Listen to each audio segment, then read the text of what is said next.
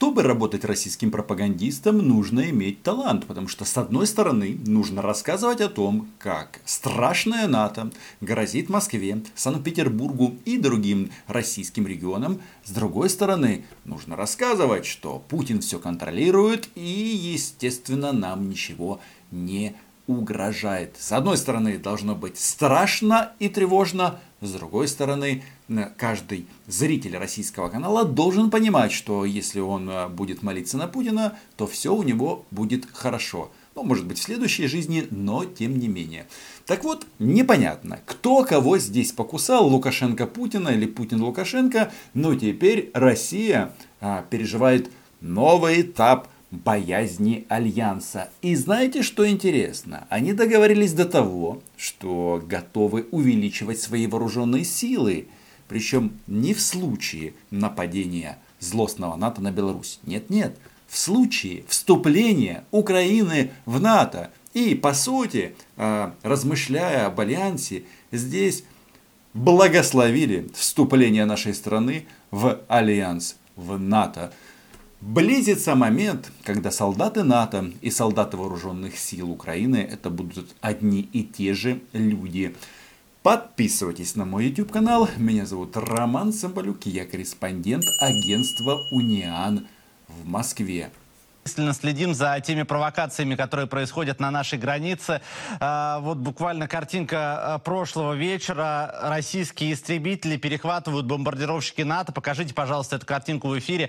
Да, российские истребители перехватывают вот бомбардировщики НАТО, которые летели над Черным морем со стороны Украины. Бабушкам и дедушкам должно быть тревожно. Я таких встречал здесь на избирательных участках, которые говорили: мы за Путина, потому что он спасает нас от НАТО. То есть эта пропаганда, она действительно эффективна, ну, по крайней мере, для части общества, особенно тех, кто постарше, и те, кто, естественно, сейчас загорать в страны НАТО не ездит. Ну, например, в Турцию, или в Италию, или в Испанию.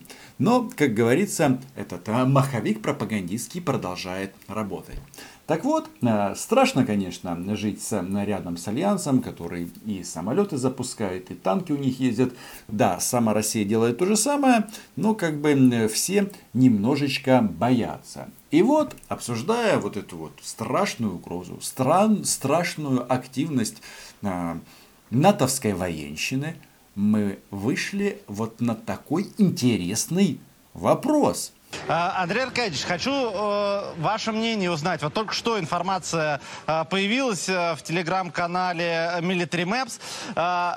Представитель НАТО заявляет: для вхождения Украины в НАТО Донбасс не помеха. Нынешняя ситуация в Донбассе не является препятствием для Украины, чтобы стать членом НАТО. Об этом заявила вице-премьер-министр по вопросам европейской и евроатлантической интеграции Ольга Стефанишина. Интересно, почему они говорят только о Донбассе? Говорите и о Крыме, потому что статус этих территорий, он для нас одинаковый. И то оккупировано Российской Федерацией. Ну, то есть, видите, Стас Натазон, он, кстати, очень крутой репортер, но вот здесь он путается, он уже как бы сначала начал говорить о том, что в НАТО заявили, что Донбасс для Украины не помеха, чтобы вступить в Альянс. На самом деле нет, это заявление нашей стороны, нашего вице-премьера. Но что говорит товарищ из Совета Федерации? Это вообще-то целый сенатор, который, ну, это вот этот орган, помните, который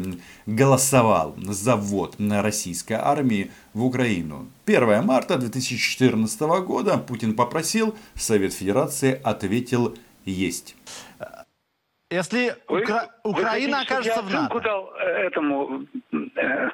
Значит, смотрите, ну, конечно, натовцы сами руководствуются собственным уставом, устав ООН для них не писан. Причем здесь устав ООН непонятно, потому что ООН никоим образом не определяет, может страна какая-то вступать в какой-то военный блок или в какую-то другую международную организацию. Он, наоборот, это все поддерживает, и там, вообще-то, в ООН всегда говорят: суверенитет, нерушимость границ, каждая страна вправе решать свою судьбу и так далее, и так далее. Но они почему-то считают, что, чтобы Украине вступить в НАТО, нужно это согласовать с ООН.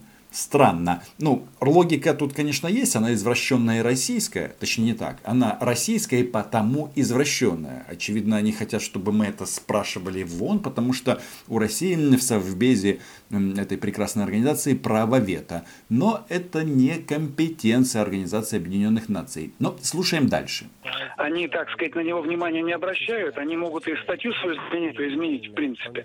Но в таком случае, если они вдруг, гипотетически, возьмут Украину в свой состав, хотя не все от этого в восторге, в том числе и в Берлине, и в Париже, то это будет означать уже де юре признание, как это ни странно, Донбасса отдельной территории, в общем-то, не имеющей отношения к суверенной Украине.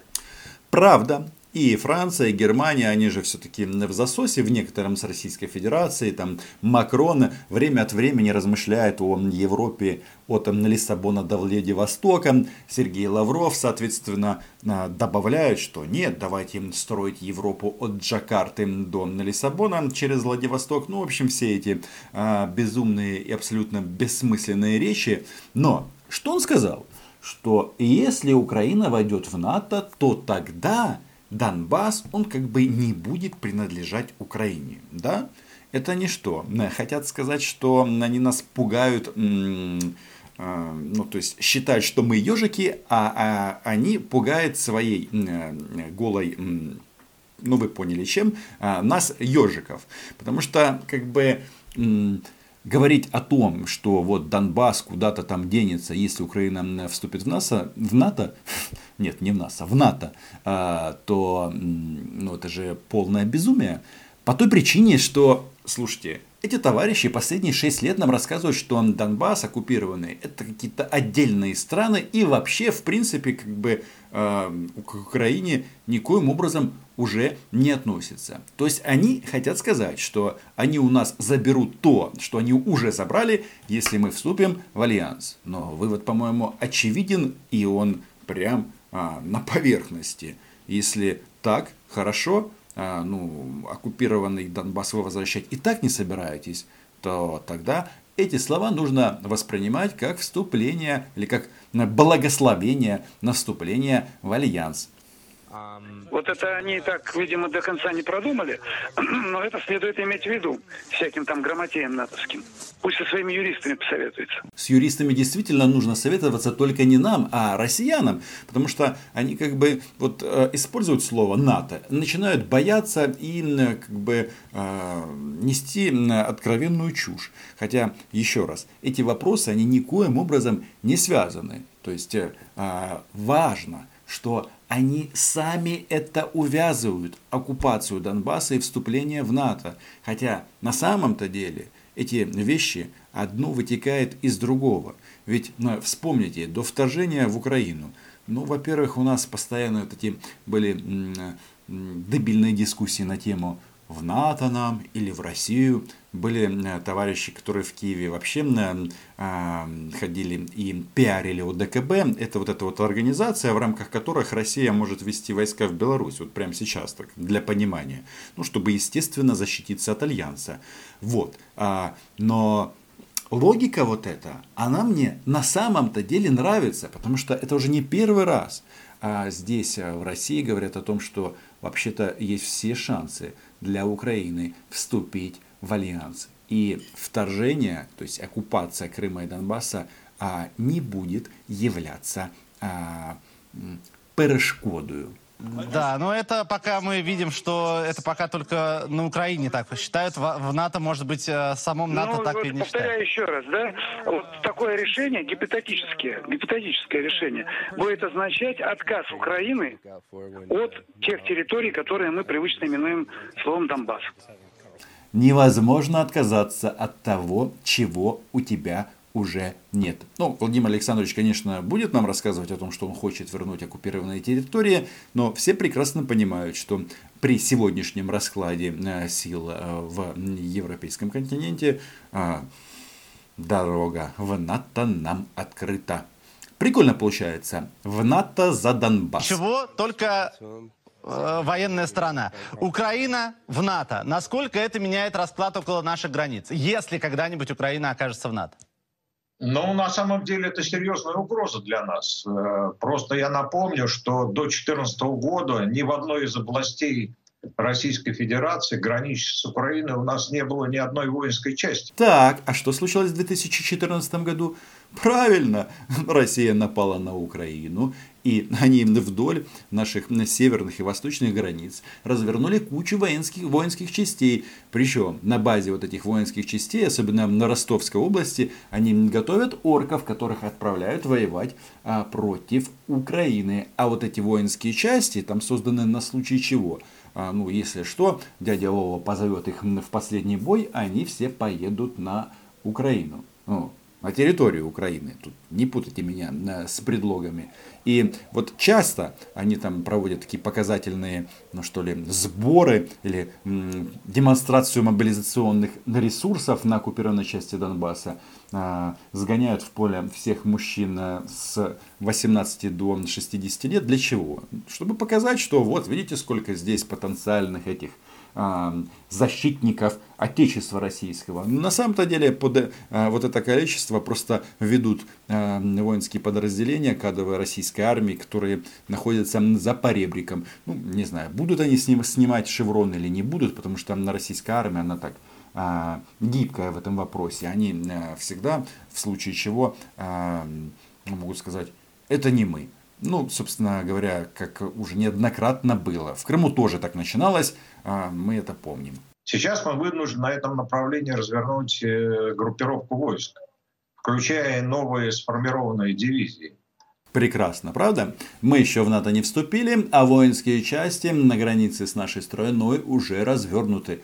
Это что, нам теперь надо тоже кричать, что вот, Россия нам угрожает, она проводит маневры на своей территории. Ну, и не только на своей, на Донбассе они тоже проводят маневры. Но, задолго до вступления нашего в Альянс, российская армия придвинулась к границам. Это, кстати, очень интересно. Они ему тут повизгивают, типа, что НАТО зло, но сами передвигают границу в сторону этого альянса. Отжали Крым, стали ближе к НАТО. Отжали Донбасс, стали еще ближе к НАТО. Ну, по-моему, теперь наш ход. Передвинуть НАТО ближе к российским границам. Глаз за глаз, нет, око за око. В том случае, если Украина вступит в НАТО, это будет серьезной угрозой на юго-западном стратегическом направлении для Российской Федерации. Это, конечно, потенциальная угроза, а не непосредственная военная угроза. Тем не менее, нам придется принимать определенные меры.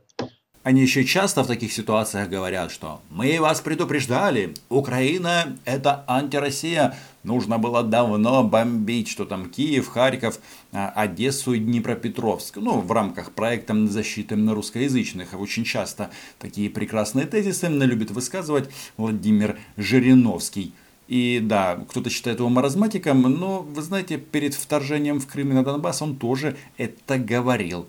И, оказывается, это не маразм, это реальность. Я думаю, в этой связи может попасть под вопрос и священное число 1 миллион военнослужащих российских вооруженных сил, которое было установлено в 2008 году. Возможно, нам понадобится армия и большей численности. Страх и ужас, они уже хотят увеличить на размер своей армии. Я даже не знаю, сколько им теперь придется продавать нефти. Особенно если учесть, что ее не особо-то покупают.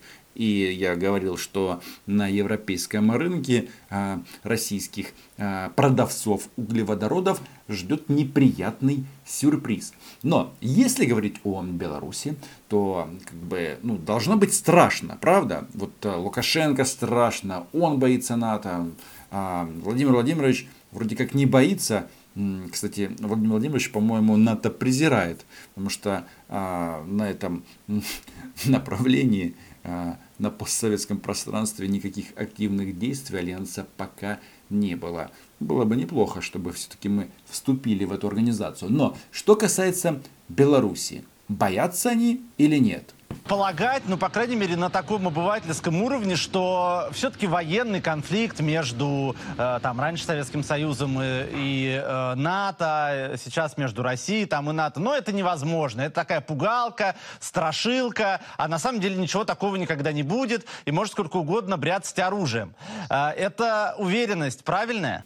То есть Стас понимает, что даже в России не все идиоты, потому что, я вам говорю, это, как мне кажется, некоторое противоречие здесь есть. С одной стороны, тебя пугают НАТО, альянсом, солдатами этого военного блока, а потом полные самолеты, по крайней мере, так было до карантина, летят в эти страны НАТО загорать и есть хамон и моцареллу. Знаете, давайте прежде всего скажем нашим зрителям, или, как вы говорите, на обывательском уровне, что, конечно, никакой непосредственной военной угрозы для Российской Федерации сейчас нет, и не следует бежать в магазины, закупать тушенку и крупы. Вот товарищ Мураховский договорится, что не будут его больше приглашать на такие мероприятия, потому что, а как же так, если бежать не надо, бояться не надо, то это что? Это вообще-то закладывает риски вообще под всю систему российской власти. Так, а что там с Беларусью? Виктор Иванович, как вам кажется, насколько Белоруссия, мы сейчас говорим о нашем союзнике по ОДКБ, насколько Белоруссия защищена от этой возможной внешней угрозы? Мы видели, как в хорошем ключе трансформировалась российская армия за последние годы, новое оружие, абсолютно по-новому выглядящая вся армия, да? А вот с белорусской армией что? То есть, все-таки они НАТО не боятся или перестали бояться прямо в прямом эфире? Белорусская армия, она, естественно, работает по единому военному плану с Российской Федерацией, как один из компонентов союзного государства. У нас общая система противовоздушной обороны, оборонно-промышленный комплекс Белоруссии в значительной мере интегрирован в российский. Вооружение из Российской Федерации по внутрироссийским ценам поступает. И Белоруссия в последние годы серьезно обновила систему противовоздушной обороны, свои ракетные и артиллерийские части подразделения. Происходит обновление бронетанковой техники. Так что белорусская армия в Европе является вполне современной. Можно, конечно, порадоваться за белорусов. Тут просто важно не забывать, что Беларусь, как было сказано выше, является прямым или самым ближайшим военным союзником Российской Федерации. А то у нас многие об этом забывают. Я не знаю, до этих так называемых выборов была какая-то уверенность, что белорусские танки не двинут на Киев. Или российские с территории Беларуси. Сейчас, конечно, все сильно изменилось. Александр Григорьевич нервничает. Называют Украину главным зачинщиком беспорядков в его стране. В его личном царстве. И право людей, конечно, здесь в принципе не рассматривается. Естественно, на случай внешней военной агрессии существуют планы совместное отражение такой агрессии, будь то она против Российской Федерации или Беларуси. В этом смысле я считаю Белоруссию защищенной территорией. Очень защищенной, особенно в ситуации, когда никто нападать на Республику Беларусь не собирается. И сам уважаемый эксперт об этом говорит. И это что получается? Александр Григорьевич трындит, стрындел, чтобы этот акцент общественного внимания с улицы переместить на западные границы. Но эта последняя серия, хорошо, вы говорите, это не провокация, обычное дело, но тем не менее усиление военного присутствия НАТО на ее восточных рубежах. Может быть, нацелено не против России, а против Белоруссии. И через Белоруссию, наверное, против России. Послушайте, я все-таки военный специалист. Давайте я политологией не буду заниматься. В Польше развернута бронетанковая бригада. В Литве имеется примерно батальонная тактическая группа. Но это не те силы, которыми можно проводить агрессию против Белоруссии. Поэтому давайте поспокойнее относиться. Да, в информационном пространстве буквально истерика происходит. И в отношении провокации натовской авиации вблизи России, и в отношении Беларуси. Но надо отделять мух от котлет, от информационную войну, от войны реальной. Вот и все. Никто на Беларусь нападать не собирается. Уважаемые наши белорусы, продолжайте отстаивать свое право на честные выборы. И не слушайте этих ребят, которые пугают вас НАТО. Потому что на самом-то деле все прекрасно понимают. Но этот пассаж о том, что оказывается, что мы вступим в НАТО без Донбасса, он интересен. Донбасс-то у нас уже отжали, а это значит дорога в Альянс открыта. Читайте УНИАН, подписывайтесь на мой YouTube канал. И, конечно же, если вы не боитесь солдат НАТО, и если вы готовы сдать свой приусадебный участок для сооружения базы Альянса, заходите ко мне на Patreon. Чао!